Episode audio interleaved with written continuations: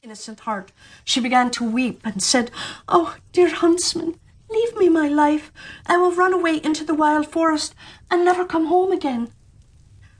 The wild beasts will soon have devoured you, thought he, and yet it seemed as if a stone had been rolled from his heart since it was no longer needful for him to kill her. And as a young bear was just then running by, he stabbed it and cut out its lung and liver and took them to the queen as proof that the child was dead. The cook had to salt them, and the wicked queen ate them, and thought that she had eaten the lung and the liver of Snow White.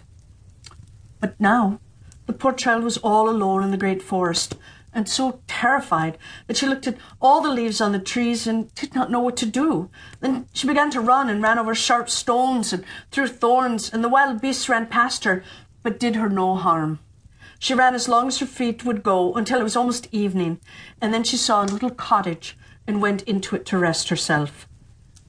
Everything in the cottage was small, but neater and cleaner than can be told. There was a table on which there was a white cover and seven little plates, and on each plate a little spoon. Moreover, there were seven little knives and forks and seven little mugs. Against the wall stood seven little beds side by side and covered up with snow white counterpanes. Snow White was so hungry and thirsty that she ate some vegetables and bread from each plate and drank a drop of wine out of each mug, for she did not wish to take all from one only. Then, as she was so tired, she laid herself down on one of the little beds, but none of them suited her.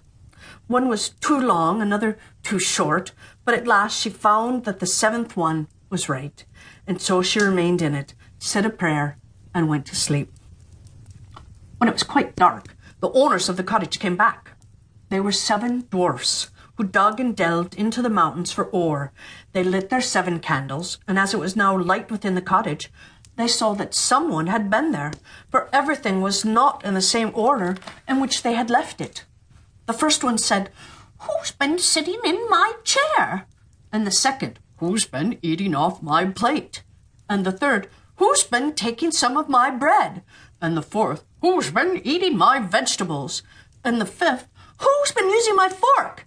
And the sixth, Who's been cutting with my knife?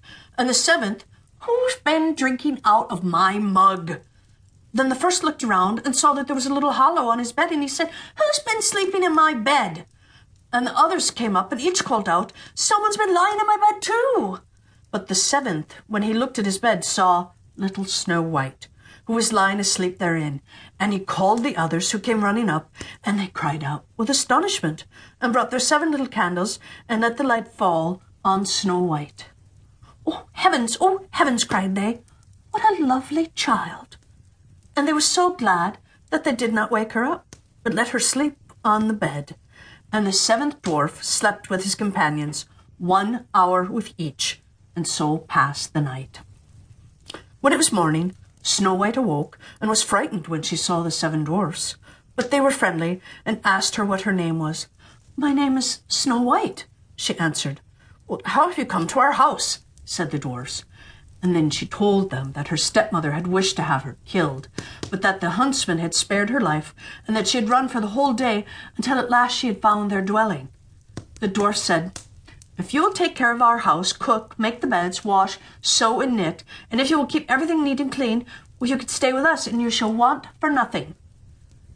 Yes, said Snow White, with all my heart, and she stayed with them. She kept the house in order for them. In the mornings, they went to the mountains and looked for copper and gold, and in the evenings, they came back, and they had to have their supper ready. The girl was alone the whole day, so the good dwarfs warned her and said, Beware of your stepmother. She will soon know that you are here. Be sure to let no one come in.